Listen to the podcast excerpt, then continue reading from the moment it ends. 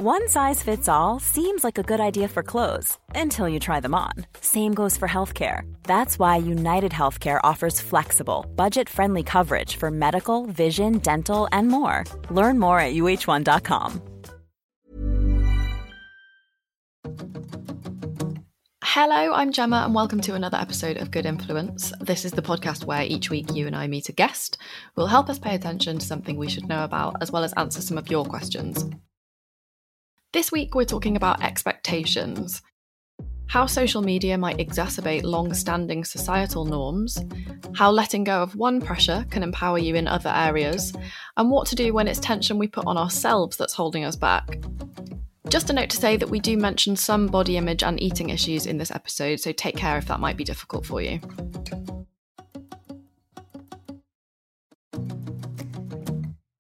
So, joining me this week are Alex Light and Em Clarkson. There's so much I could say about this pair individually. Alex just published her first book, You Are Not a Before Picture, which whizzed straight into the Sunday Times bestseller charts. And Em is a ball of online empowerment, from spreading celebration of women, not competition, with her Feel Good Fridays, or taking the intimidation out of sports with the Have a Goes. Together, they host their new podcast, Should I Delete That, aiming to explore the nuance that's often left out of social media conversations and have a laugh along the way.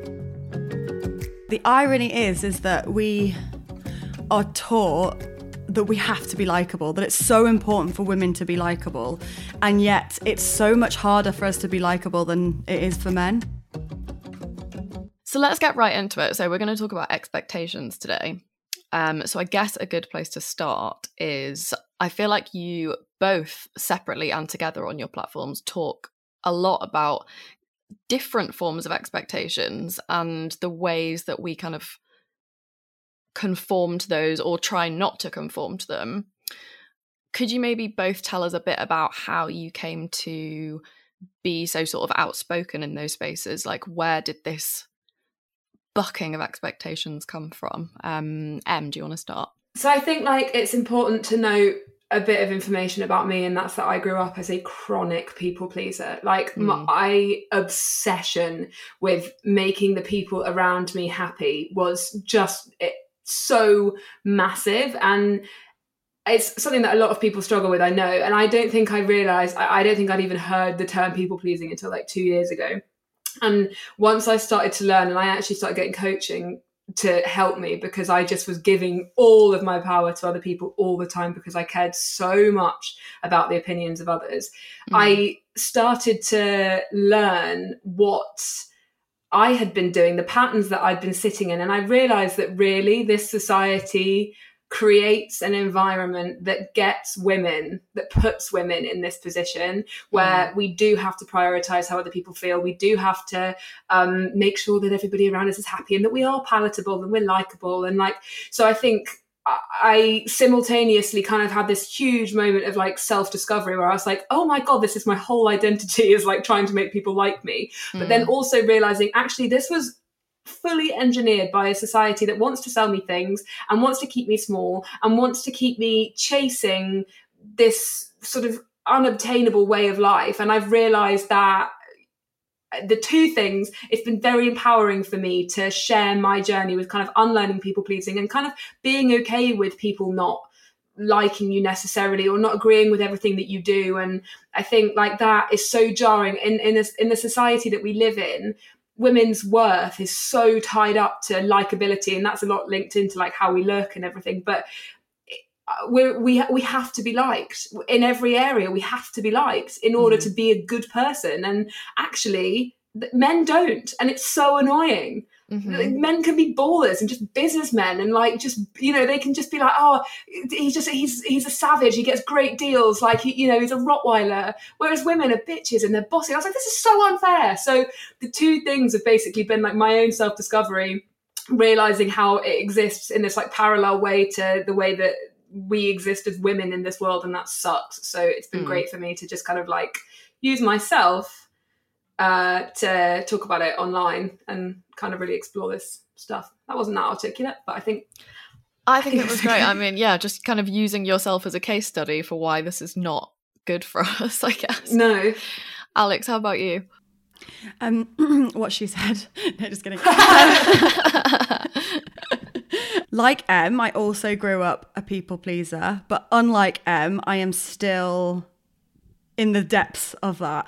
And it's what is great is that I have like recognized it now and I understand it and I understand that I've always lived this way, but I do still really struggle with that and struggle with um wanting everyone to like me and wanting to do what's best for everyone else and like just feeling this great weight of expectation on my shoulders but i am yeah so i feel like more so than em i'm kind of trying to um like do it publicly i guess like go through it publicly Yeah. and share as i'm doing it but my gateway into this whole thing about about this whole discussion around expectations and expectations on women was through diet culture and learning about what diet culture is, which is essentially these massive expectations that women have to burden, women especially have to burden, like it's kind of there for men, but mostly women.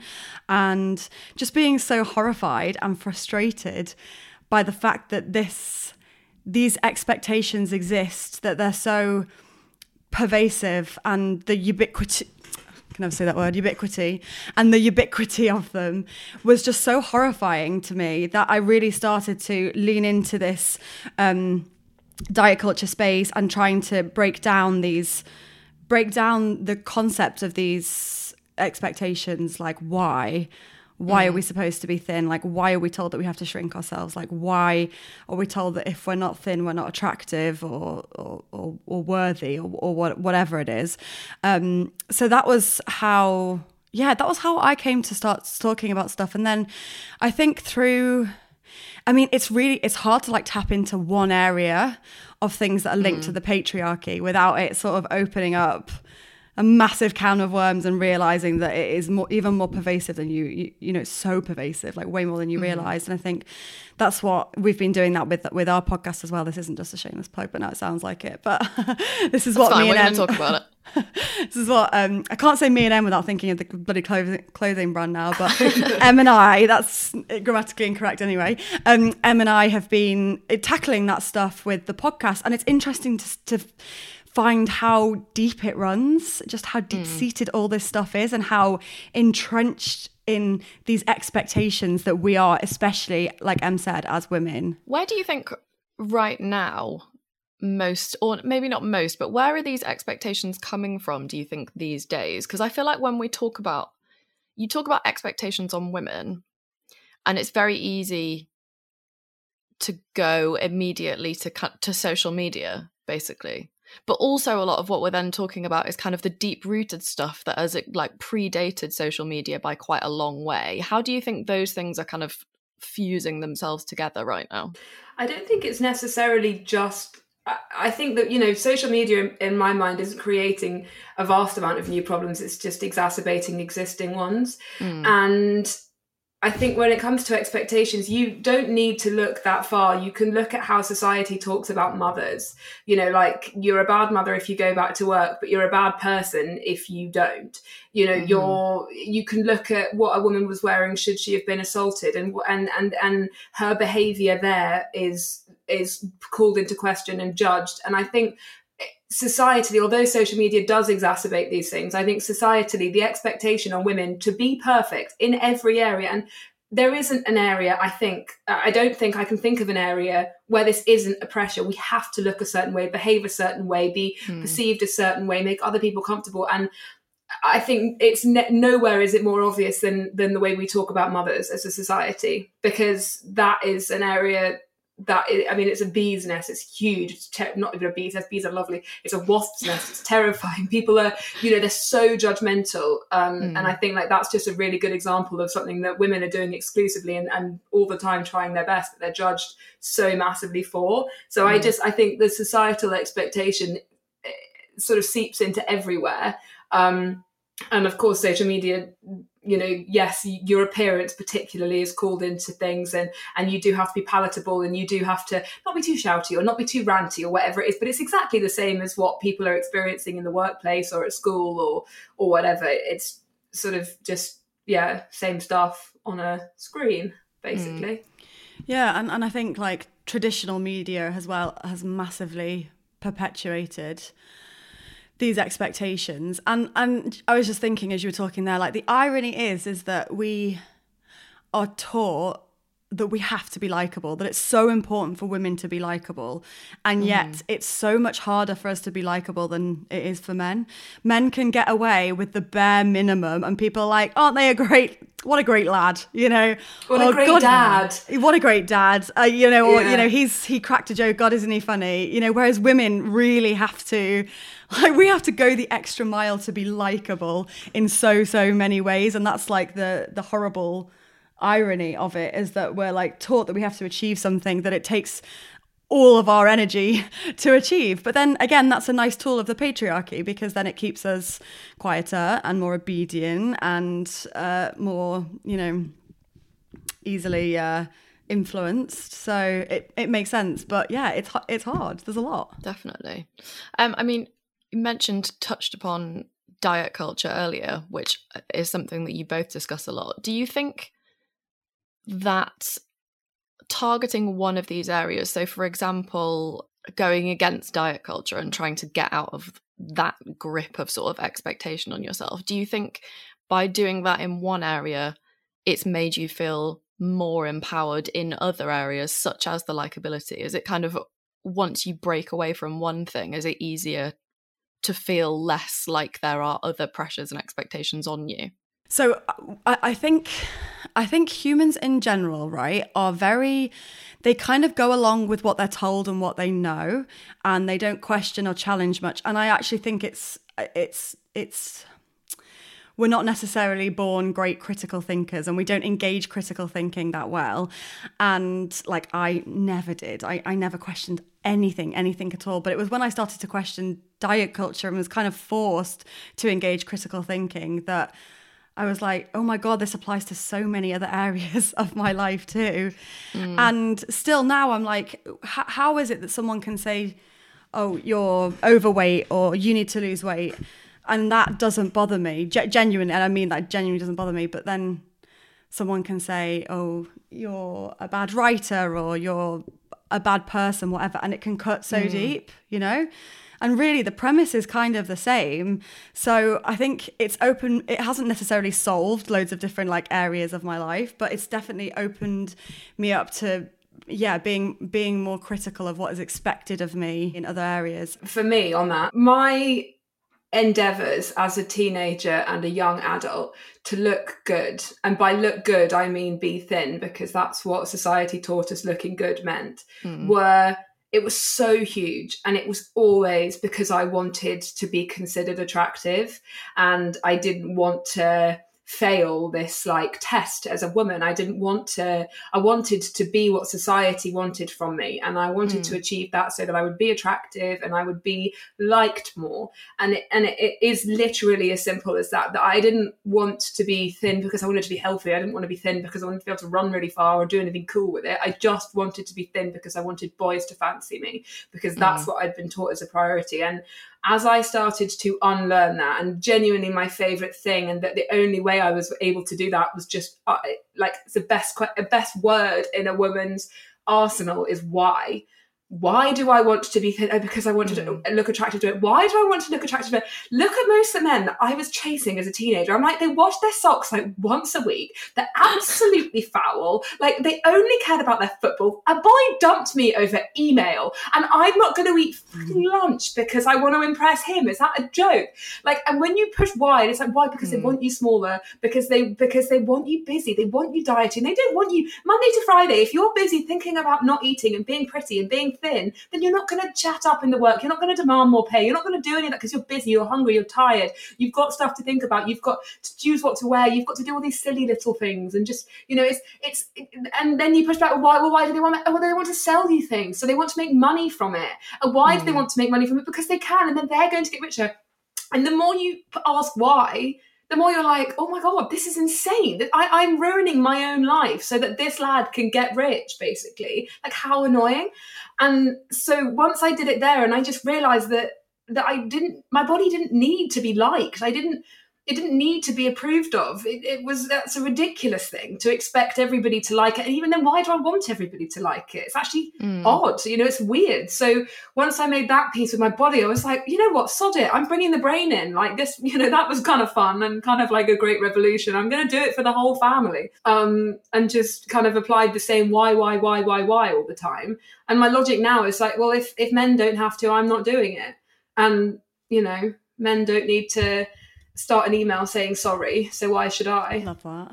Yeah, it's such a good point, and I think I relate to what you were saying before, Alex, as well about the kind of now if people will say something to me negatively about my appearance on occasion.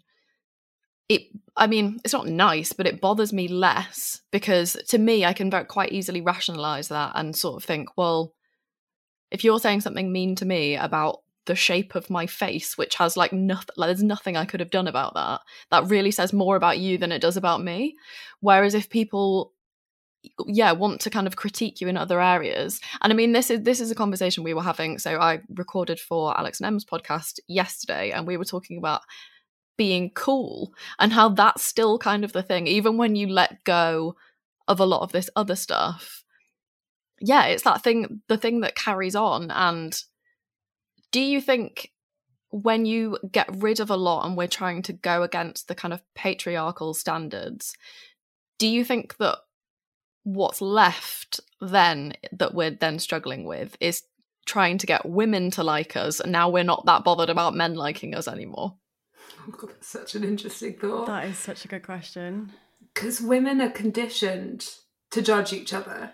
Right. Like I think when I said earlier about mothers being a hornet's nest like that, oh, I've got I'm getting it like worse, bees to wasps to hornets. it's getting worse. I think that's actually an example of like a women only space, which should be incredibly supportive but can be very judgmental. And I think mm. that's because women are pit against each other. Look at Meghan Markle and Kate Middleton. Look at this the, the way that Little Mix has spoken about. Look at I don't know, Taylor Swift versus, you know, it's always somebody who wore it better. Yeah. For yeah. as long as we've been alive, the media has always pitted women against each other. Oh, uh, Camilla or Diana. It's always w- women versus women. Mm. And it's, I think with that in mind, like that's what's difficult because kind of learning not to care what men think is one thing because because because they're men. That sounds really bad. But because you know you you you learn that you can't just live your life searching for male approval if you want to live a fulfilled life fulfilled mm-hmm. fulfilled fulfilled life. But i think with the with women it, it's it's such a group activity that we all have to partake in and that's unlearning the inherent bitchiness and competitiveness that stems from the fact that we have been conditioned to compare ourselves and to put other women down. Like all the magazines we've been exposed to for so long encourage you to judge other women. And i think that's such a hurtful i think that's why it can be so hurtful when somebody criticizes something about you you know when, when, another woman criticizes you because on the one hand you feel like you want solidarity and girl power and unity and we're going to fix each other's crowns. But on the other hand we exist in a world that has pit us against each other forever. Mm. and inherently we just want to judge and, and pick somebody because it makes us feel better about ourselves. So we, it's if, if I say something mean to you for a short little minute there, I might feel better about myself, even though long run I won't. But that's we no Heat magazine doesn't talk about that. It's a projection of our of our own pain when we do that. It's a projection of our own pain because we are held to we are held to those standards, right? Mm. And do you know what? Actually, just before talking about women being pitted against each other, just before we came on here, I saw a meme, and it was, um, you know, Modern Family. Mm. So it was Julie Bowen who played. Oh, I don't know her name in the thing. She plays Claire. Plays who plays Claire. Um, okay. So the blonde mum, and then mm-hmm. Sofia Vergara who plays Gloria, who's like the Spanish mum. Um, and like they dress they dress Gloria in like amazing like tight dresses and like really fancy dresses, and she's always wearing heels and she's always super glam, and like there's always like that you know throughout the show there's like a running joke that like oh Claire's so jealous of of Gloria, and mm. it was it was this meme was uh, Julie looking at Sofia and it said underneath the face of jealousy, and I was like, and and and like there we go, right?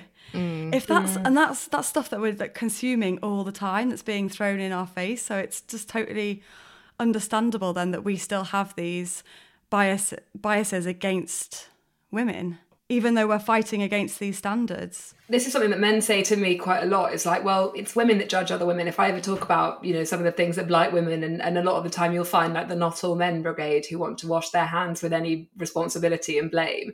And they very often say, like, oh, well, you know, it's women that bring other women down. It's women that judge other women. It's women that say say a lot of the bitchy things. You know, women do tend to bitch more than men, but actually and, and they're right but the reason we do it is because of the patriarchy. Right. it is because because we've been conditioned to do that. So not totally blameless lads but well, um, that always that always annoys me when people say that because i'm like yeah but why? Think about why.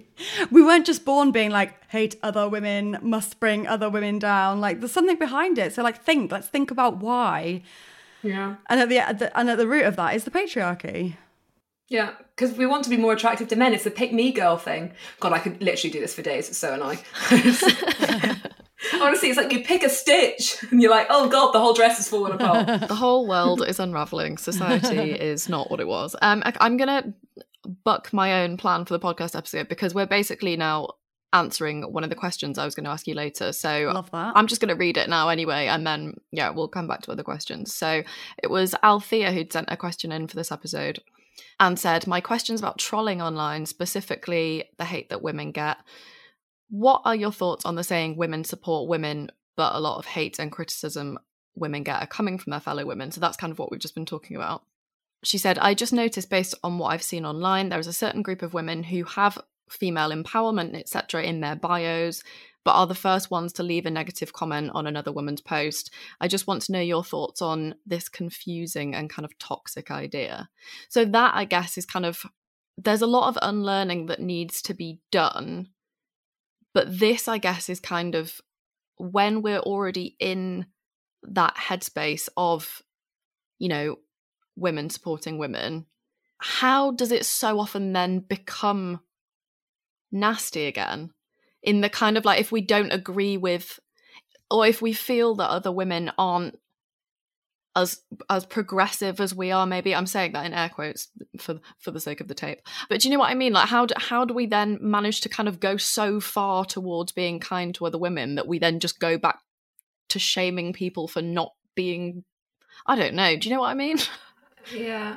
Al i don't know about you. Sorry i'm just going to jump in um, I used to be like the biggest dick. I can't tell you. Even even in my like the, the, entry to my feminism, even at the at the time when I really thought I was kind of like women support women, and I and I was mm. really stridently feminist, and I, which I, I actually think I've always been. Although I realise anyway i've been on a journey but i mm think uh, you know i don't think i've always been the kindest and i think I, am not i've I, I don't i've never done it online. I've never said it out loud particularly, but I've know I've had toxic thoughts, and that's because I'm quite a judgmental person. I realize, and it's because of my own expectations, right? Like I always think my my expectations of other people were way too high, and I was mm. setting my friends up and people I didn't know up for failure, basically, because I held everybody to my standards. And I think, and I hope, I'm quite a good friend, and I think things should be done a certain way, and mm-hmm. I I have this view of what I think and hope the world would look like so I, would held everybody up to the expectations that I held to myself because I'm like, well, that's fair. This is how I want to be, and everybody else needs to be here too. If that's how we're going to make change and stuff, and and it's really easy to feel quite righteous within that space, and you can be mm. like, okay, this is what I this is what I think, and I, and I think I really think I'm right, and I really think my intentions are good, and I really and you know I wasn't doing this from a place of like strident like dictatoring how to you know be a feminist i just i just yeah. had this sort of view of what i thought was right and it's very easy then to judge other people when when they fall short of your expectations of them and that's yeah. something that's quite difficult because we hold ourselves uh, you know well we hold we whether we like it or not we put various people on pedestals and we have expectations of other women of other people and if they fall short of this expectation, then we do judge them. Instinctively, we judge them because, you know, like we've all talking about, it's sort of innate that you would. And I think that's a really interesting thing because you're setting people up to fail. They're taking a test that they don't know they're taking. You know, like mm. I would do mm. this to my friends all the time. I'd set this quiet expectation up in my head, like that they'll do this. Then if they don't do it, I'm like, well, they're a shit friend. And then I'm like, hang on, that's not fair because they didn't know that I wanted them to do this. And they've just, and yeah. now I'm saying they're a shit friend because they were just doing whatever. And I think women quite often do that to other women with the best intentions. And it's mm. really easy then to sort of feel this like righteous anger when actually yeah. you have to you have to lead with empathy particularly when you consider how many people you're exposed to online you're seeing different people at random points of different days and you can't possibly expect every single person to please you all the time in the same way that you wouldn't expect to please somebody else at any given time and mm. we have to lead with more empathy and just think you, you you know these people have different tools different lives different worlds and i can't expect them to whatever but i think that's how it happened uh, that's certainly how it happened for me. When i found myself thinking negatively about other women it was because of the expectations i'd put on them that were nothing to do with them. That was all me. Yeah. It's interesting what you say, given even what we've just said earlier about you know I you, I don't expect people to do things that I will like all the time. And it's like you said, so why would I expect everyone to like me all the time? But I feel like that's the sticking point that I find, you know? It's like you just don't want to upset anyone ever, which I, I think is, uh, you know, a noble goal, if you like. But as you say, it just, it doesn't make logical sense. I don't expect other people to walk around doing and expect them to behave in exactly the way that I would like them to all the time. But I still expect that of myself when everyone else is judging me, if you know what I mean. Right, yeah, same. And it's not conducive to like a happy life either, is it? Because exactly. you're spending so it's draining and exhausting because you're spending so much time and energy on on trying to make on the on this like fairly futile goal but just on that point and i i think this is um i think kind of touching on this as well is like the whole like women support other women without exception thing and i think that can kind of lead a little bit into toxic positivity a little bit because we know we still need to hold ourselves and other women accountable and we can't you know, call it calling out damage or toxicity should still be allowed, and that is not. It doesn't mean that you're not supporting other women. I guess it's like for the the overall cause of supporting women, even if it has, even if one even if you have to call out one woman am i making any sense do you know what i mean you I, are, I feel yeah. like i feel like we do still have to hold other women accountable. I say this as someone who finds it very difficult to be held accountable because I'm sensitive as hell. So when mm. someone tells me that like I've done something wrong or I need to learn more, I find it incredibly painful. But I think it's really important and I think we we should be able to do it without being then labeled with oh well you obviously don't like women, you're not supporting other women because yeah. and, and and like Em said, there, everyone's at different points of their journey, and not through fault of their own, just through coming to learn about all this stuff at different points and, and also looking at everything through their own lens, which has been crafted by, you know, a lifetime of different experiences. So, but I, I do think, I do think, like Em said, empathy and compassion is absolutely key to this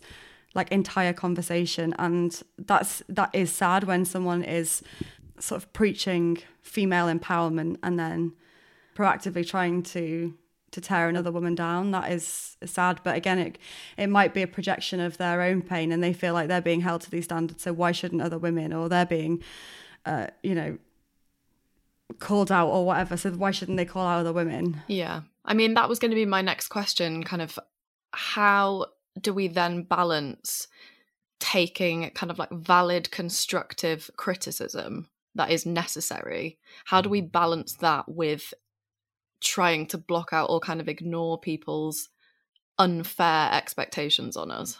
Someone told me once that you should never take criticism from somebody that you wouldn't go to for advice.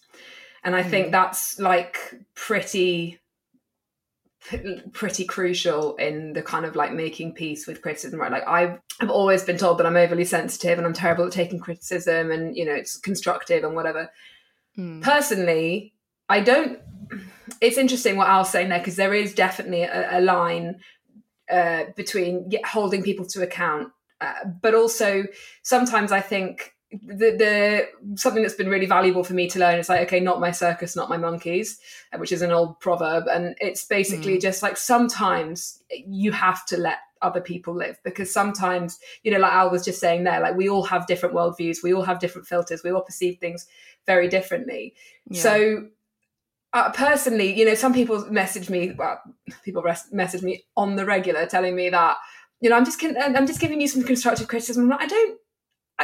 It no. No thank you. Thanks but no thanks. And before i'd have taken every single bit of constructive criticism and i say that in air quotes because i think that's just a way that very often people you say that eh, just to validate it's the same people who say that they're being devil's advocate. It's like we don't need the devil doesn't need an advocate he's the devil. Sure. Um, so i think uh, very often people will sort of label things constructive criticism when really they just want to be a bit of a dick um, so I think there there is a really interesting balance to learn within yourself about what you should be taking on board. Because if you want to, you can find criticism in anything, and you can look for in little meanings in everything that you hear, and you can you can take some feedback as criticism. You know, and and not everybody's going to label what they're giving you. You know, so, so on Instagram you'll yeah. probably get like, okay, this is constructive criticism, but in the work environment you won't get that. Your boss will tell you something, and it's completely up to you how you perceive that. Because mm. he might be saying that you did a great great job but uh, it was a little bit late, and you could be like, "Oh my god, I'm, I'm, I, am gonna be, oh, he's gonna fire me. I'm just, I'm the worst, and whatever." And it's like, actually, you completely missed the first bit where he was saying it was a good thing. So mm. I think you have to be able to know that when somebody doesn't like one part of you or criticizes one part of you, it's not a complete character assassination of your entire being. You're not a terrible. Yeah, or that isn't being. the way it should be anyway. No, no, but it, oh, totally when you're, you know, like up to your eyes in people pleasing, which is, was my whole life. When somebody said one, you know, it would literally be like, "Oh, your hair looks fun today." I'd be like, "Oh my god, I'm gonna shave it. This is the how could they? I'm so ugly." And like, you know, you take things so very often things that, that are said critically aren't necessarily a criticism. And even if they are, it's okay to be criticized and you don't have to agree with what the person says to you. That's the other thing. When you're a mm. people pleaser, you're a very malleable person. So when somebody says to you, oh, you're a bit shouty, you know that, the, your instinct is just to be like, okay, yeah, they, they're probably right. I should probably be quiet forever and actually that's that's their opinion of you and just because somebody has an opinion of you it doesn't make it that doesn't make you who you are Mm. And I think that's really interesting as well when we take criticism to to really work out who's giving it to us and do we believe it too because sometimes yeah we do need to be held to account and sometimes someone's going to give us some constructive criticism that we do need to hear like oh, yeah. oh you shouldn't be talking like this because we're excluding somebody from the conversation or you're not using inclusive language and great call that out and and mm. well call it in in my opinion often you know you can you can take that to somebody quietly but yeah. and say you know this is what i think and and and this is you know just helpful whatever and if I agree with that, then that's great. And if I don't agree with that, that's okay too. It might make me a bit of a dick, maybe if if if if they've said a good thing and I've chosen to disagree with them, but that's on me. And you do get to make that decision when somebody brings you advice or criticism. You can mm. choose if you want to take it, if you agree with it, if you if you would go to this person to ask some advice on this issue. And that's pow- empowering for me. Yeah, I mean, I think that's a good point about yeah, you don't have to automatically accept things, but also it is kind of good practice either way to sort of sit with it for a second and think, okay, who is saying this? Why are they saying it? What are their points? Could I actually take that on board and, you know, sli- slightly change my behavior to help someone else, for example? Do I feel like that's something that I actually want to do? And then, you know, and then you do, and it's great. And sometimes, no, it won't be. Um, Alex, you look like you've got I'm going to jump in face. No, I didn't. I was just I was just actually thinking that I totally agree with you. It's good to explore it.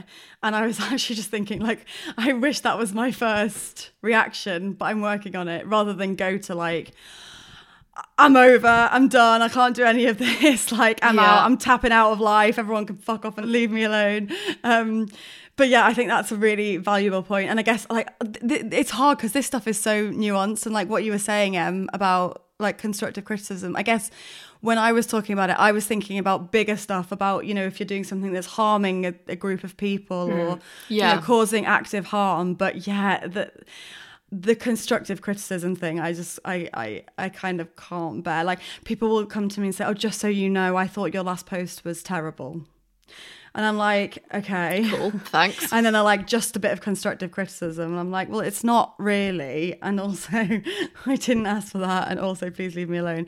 Um, so yeah, this this stuff is all like very, very nuanced. But I think, I think that that's the important part to recognize as well is that it is nuanced so it requires us to like think about it and engage and be be more deliberate with it and not react on our first instinct which is what you were saying like explore it and sit with it and decide what you want to do with it and where you want to take it. Yeah definitely. I think last thing that i'm going to tack into this portion is on your podcast so so literally in the description you t- say you're talking about you know exploring nuance in conversations which i think is great that's you know what we're kind of doing today i hope. But also say that you're trying to like sort of dispel some shame from people. Where what how did you kind of identify that as something that is so necessary? And do you think it is that kind of shame that comes from what other people expect from us or is that something that we're putting on ourselves or like how how are you kind of getting rid of some of that shame by having these conversations. Do you know, I feel like I, I, I shared a meme yesterday It was like, I felt guilty since I came out the womb or something like that, um, which really, really made me laugh. But I was like, I actually feel I like. I saw this actually. Yeah, it's good, isn't it? Um, which is also true. But I feel like I feel like that about shame as well. I feel like I felt ashamed of myself from day dot and about mm. everything, about, I mean, particularly my body because um, that's obviously like a huge part of my like journey, I guess. Um, mm. But I have felt so much, so so so much shame, and I've spent my life beating myself up for things that I perceived to be bad about me and just feeling you know f- feeling this incredible shame around stuff. And mm. it's only do you know what? It was actually i was really lucky to be able to access therapy for my eating disorder. And it was only when i started to speak to someone who was neutral and who i could really like let all my secrets out because it was confidential and just someone that I didn't really know that I realized so much of what we think and believe is shared by other people and so much of this stuff is so shrouded in sh- in shame because we feel like god i'm the only person that feels this way. I'm so bad. I, i'm feeling like this or i'm so embarrassed that i feel this way. And actually so much of it is shared by other people but we just don't know mm-hmm. because we just don't talk about it. And so eh, eh, and talking about my eating disorder for me something that was like the biggest eh, the thing that was so more shameful to me than anything was one of the most powerful things that I've ever done is talking about it and opening up that conversation, not just for me, but for so many other people who are like, oh my God, I thought it was just me. I yeah. thought, you know, I was so ashamed of myself because I thought, God, this is just like a vanity thing. Like, I just, I want to look good because I want to be thin, which is obviously so not true. But there is so much power in, in, opening up about these things that we've felt shame about. And like um, Brene Brown, who I'm obsessed with, like shame can't exist in the light. And it's so true. When you bring things mm. into the light, shame can't exist. I mean, I can probably think of a few things that like a few circumstances where shame could exist. In the, the exceptions that but, prove the rule. yeah, yeah. Sorry to be pedantic, but as a general premise, like shame can't mm. exist in the light, and so it's so cool to talk about these things, and especially for women. Like there are so many things that women specifically have felt so much shame about. Even like, you know, Em and I talk about um, like shaving your vulva, right? And it's and it's like no people have never talked about this, and yet we've had this standard where we're supposed to be like hairless little seals, and yet mm. we're not taught. No one talks about how to shave or like what you should use or like what you should do. Do it's all just like hush hush. You've got you can't have any hair down there, but we're not going to let you know how. You know, so I think and that is just like one example of so so so many. So I think for us it was really it, we were like we want to bring these topics into the light and just make women feel less alone because yeah. I can guarantee that like the, the vast majority of things that you feel shame about is probably you know people listening like it's probably a fairly common thing and it's not just you like you're not alone and yeah I think I think that's kind of where it came from. I also think like something else that Al and I've realized like you know we do we are we both work on Instagram and it's a really like interesting time with activism particularly because there's a lot of cries of like do better do better do the learning you know whatever and, and that's really really important mm-hmm. but and we we hold each other to this very high standard of kind of we need to you know we need to know the right language we need to know the right resources we need to be sharing we need to be doing this and and and being the best showing up in the best way that we can and, and being you know probably good people online and that's great and i know that a lot of young people feel the pressure to do that with certain things whether it be like i know something Jeremy you talk about a lot like with the environment or whatever but mm-hmm. there's a so you've kind of got this like really weird time where we're all we all want to do the best that we can but we don't really know how to and yeah. there is a shame in saying that mm-hmm. like for me personally learning is one of my favorite things to do i don't know is literally my favorite sentence in the whole world mm-hmm. because i think we are expected to have the answers particularly when you have a platform and you're expected to have done the work and whatever all the time and, it, and it's really hard to know everything and and you know actually i think sometimes just being like i actually don't know is incredibly powerful because you know you've got two ears and one mouth and so saying i don't know is really powerful because you can sit and you can learn and that's really valuable. Mm-hmm. and i think we wanted to give space for learning with the podcast as well because it's okay not to know everything. It's okay not to know why diet culture has you in this vice like grip. You know a lot of people for example would follow uh, like al maybe or me and or the podcast and and be like, God, I feel really guilty because I'm dieting and, and I don't know why, because I love what you're saying, but I can't quite I can't quite get there myself. And it's like it's, yeah. that's good to know that you don't know because it's within that space that you grow and you learn and you form mm-hmm. new opinions. And I like I mean, Al always teases me because I love a cliche and I want to start a fridge magnet business one day. But if you can't change your mind, you won't. Well, if you if you won't change your mind, you won't change the world. And I think like that's what we wanted to do with the podcast. Thank you. It'll be a great magnet. I'll send you one. Great, um, thank you. you're so welcome. I think um, yeah, with that, it's like we have to give space to, to help people learn and not do it in a judgmental way. Um, and yeah, we all just we're all just on that journey and we can't be ashamed of the stuff we don't know because you do what the, you do what you do with the tools that you have and you know if you didn't have the right tools that's not your fault it's just time to pick up better ones so yeah, like a like a span like a toolbox. Selling a little or a lot.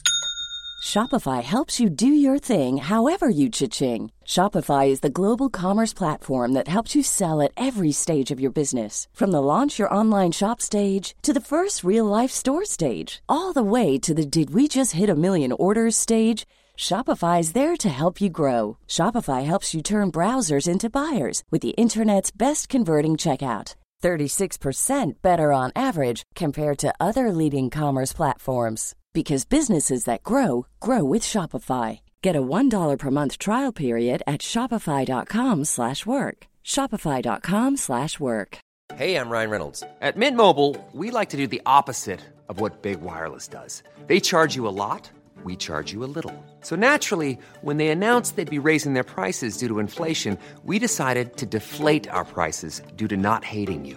That's right. We're cutting the price of Mint Unlimited from $30 a month to just $15 a month. Give it a try at mintmobile.com slash switch. $45 up front for three months plus taxes and fees. Promo for new customers for limited time. Unlimited more than 40 gigabytes per month. Slows. Full terms at mintmobile.com.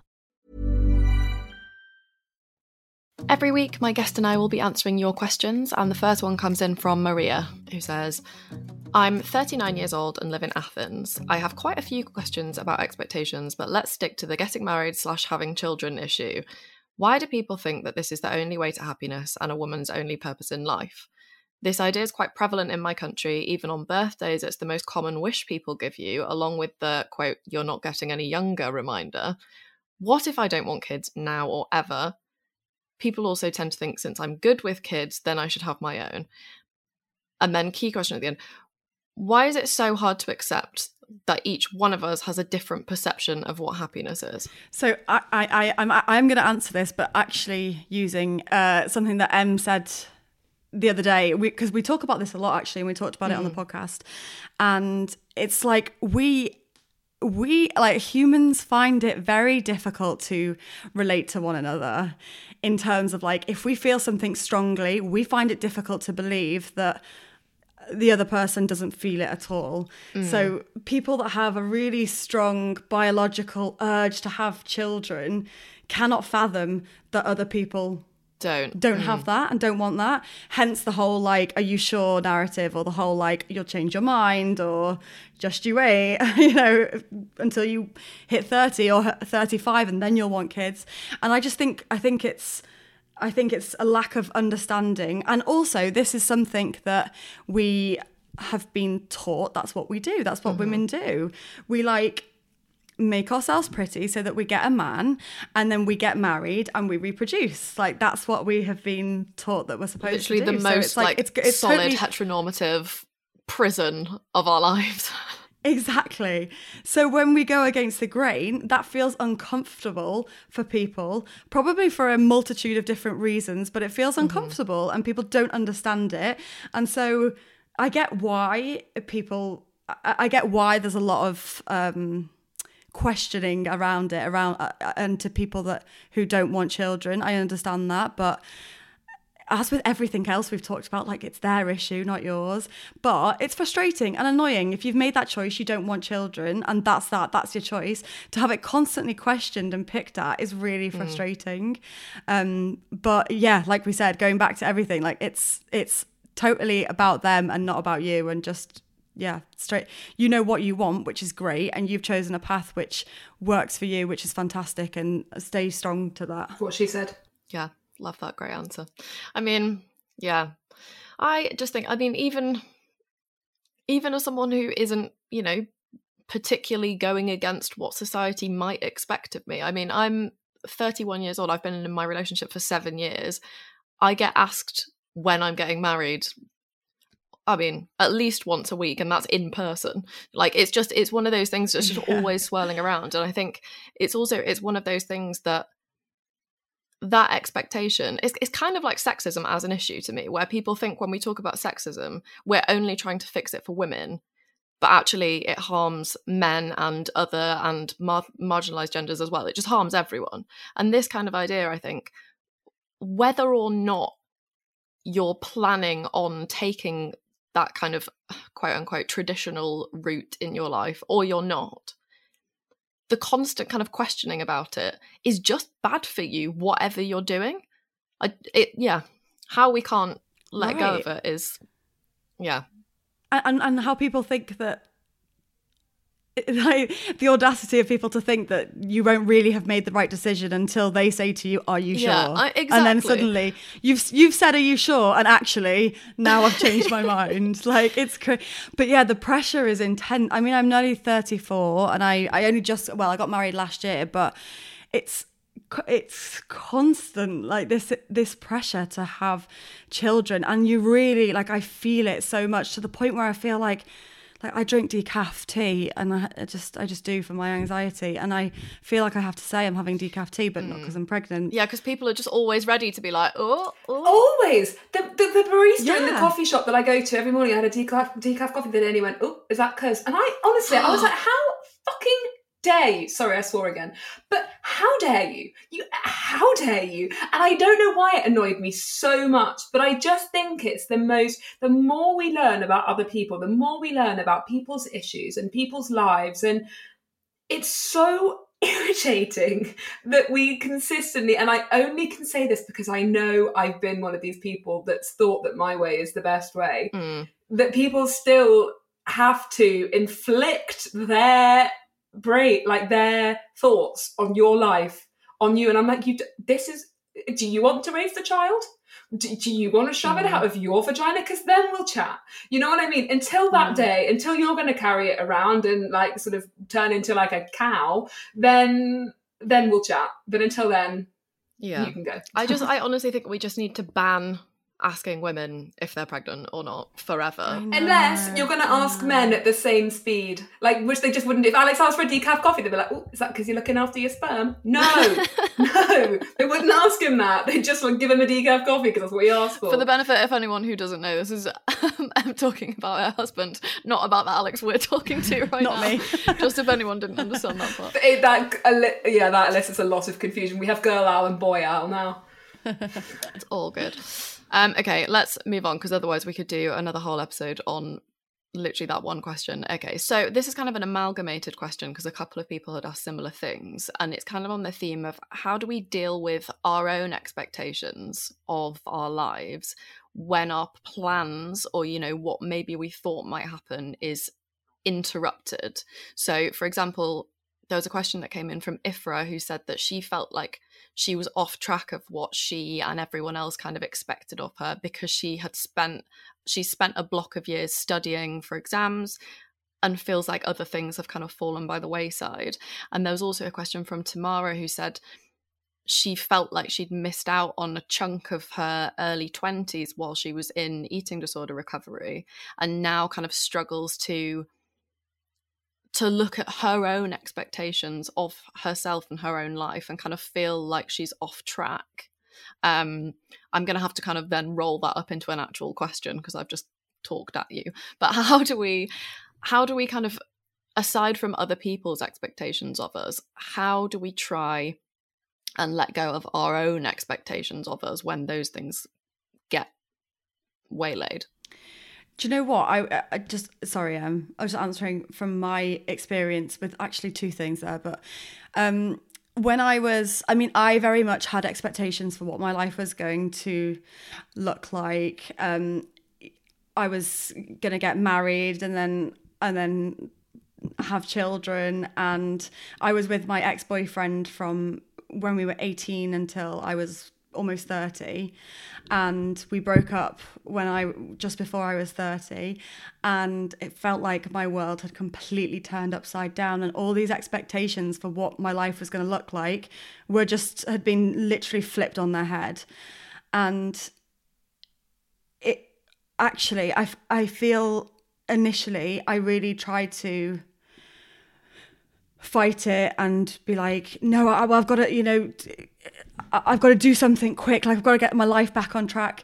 And actually, it was only when I and it was my mum that really helped me with this. She was just like, and and, and I do have to say for anyone listening, like that was so young, but it just didn't feel yeah. it at the time. Like for what I was expecting and the the path that my friends were on, it felt very suddenly like i was really like my life was completely different to everyone else around me um, and as someone who very much likes to follow the crowd that was terrifying um, and my mum was like, hang on, take a deep breath. Like, you're absolutely fine. And like, this is your reality now. And that's okay. And let's see what happens from there. And that was the best thing. That was the best thing that anyone like said to me. Cause I was like, oh, hang on, I'm absolutely fine. I'm totally fine. And once you lean into that and like, and I think, uh, like Em was saying before, like one of the best things we can ask ourselves is why. And then, like, the second best thing we can ask ourselves is, like, why not? You know, like, why not this path now? Like, okay, so now I'm single. I like, I, I can't be single now at 30. And then, like, but why not? Why yeah. not? Like, what's wrong with that? Like, it's okay. And if you can lean into that and explore that and like fight that a little bit, I think just your expectations are, you, you, can never like life is so unplanned. And i think the more plans and expectations you have the more you're just going to be disappointed because it's because life is unlikely to live up to those. So i think um yeah it's it's i think it's really powerful when you can let go of that and be like okay i'm going to go wherever this takes me. I also think like you get you get a choice and I, again, because I always had very high expectations for myself and for everybody around me, it was it's very easy then to feel resentment when things go the wrong way. And it often leads to unhappiness. It's a very direct route to unhappiness, really, that that resentment, because you you resent loads of things. I actually said it in the podcast recording that we got we did yesterday mm. together that I get very angry with myself and I'm I'm much more likely to get angry with myself than I am with anybody else because I do hold myself to this really high standard yeah. and if things aren't going the way that I want them to which they literally never do then I get and I get irrationally angry you know I get I get really really really angry and I hate the feelings inside me. I hate how I am making myself feel. And something that I've learned through coaching is that you do get a choice. If someone said it, it's a really powerful thing. It's like, you know, when you moan about the traffic, you have to realize that if you're stuck in traffic, you are the traffic. and it's like, whoa. Oh my god! Wait, say that again. if you're st- if you're stuck in the traffic, then you are the traffic, right? Oh yeah. So it's yeah. really easy just to be so ego led and to feel like a victim and feel like all this bad stuff's happening to you and feel annoyed and, and feel resentment. Everything I felt stemmed in this resentment that I wasn't pretty like other people. And in my own head, I, I really struggled with my appearance for a long time. And I didn't think I was pretty like everybody else. And I didn't think I was organized like anybody else. And as I've got older, I found all these other things to be, you know, berate myself for. And and actually it's only as I'm getting older that I'm like, oh my God, I don't have to feel like this. I don't have to feel like this. I don't have to resent myself. Mm. I, I I can just accept sometimes that this is the way it is. And I haven't got to be angry about it. I haven't got to shout at the car in front of me that I'm stuck in a traffic jam. Because when I do that, I'm not angry with him because he's going to work. I'm angry with me that I got in the car that I didn't leave as always I didn't leave earlier. Mm. But I get so angry and I project it straight onto him. And I'm just using traffic as an analogy, but I'll do it all the time. I used to hate other women because I thought they were I would put them against myself, thought they were prettier than me, so I wouldn't like them because they were prettier than me. And it, it works kind of the same thing, right? But I, I think I always project my own anger onto other people or onto other things because I'm angry with myself for whatever it is, because I've held myself to an expectation and I've fallen short. And all I feel is anger, and I hate feeling anger. Like I, it's an, it's such a at odds emotion with exactly who I want to be and with who I am as a person. I am optimistic and I love the outdoors and I just love life. Mm. So when I feel all of this anger, it makes me, it's a vicious circle because it makes me even angrier with everything else. And then that makes me even angry with myself that I'm ruining my own life and my own day by just being a dick when I don't need to be. And so just choosing, it's like, I'm actually just going to put this down right now. Like we are where we are and I am who I am. And that's just going to have to be okay today because there's loads of other cool shit in the world and look how stunning this is and like let's go smell a rose and look at a butterfly. And i know that sounds bonkers but it's like it is an active choice that i make now when things annoy me. And it's like something comes into my head and it's like i press i'm i'm going to show an age here but you, it's like you press the eject button on the cassette so i'm going to flip it. I'm not having this. I'm going to i'm listening to side b because a is just not what i need for my insides right now. Yeah. and that's been really fun for me to like choose different thoughts which elicit different feelings. That's cool. That's badass. If you want to know about opportunities to send in questions for upcoming guests, then follow us on Instagram or Twitter at goodinfluencegs, or you can email the podcast at goodinfluencepod at gmail.com. Before you go, I've got three things I ask every guest, and that's if listeners want to find out more about what we've been talking about today. Could you please recommend us something to read, something to listen to, and something to watch?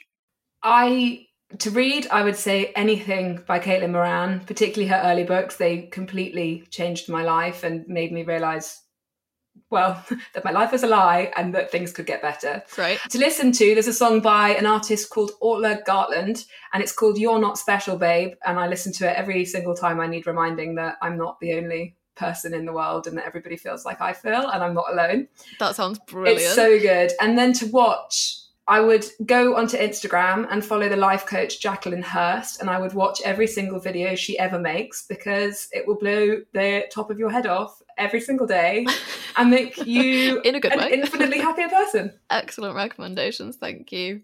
Love that. Okay, so for me to watch, um, I am a bit of a Brené Brown fan. I just love her. And she did a talk uh, called Why Your Critics Aren't the Ones Who Count.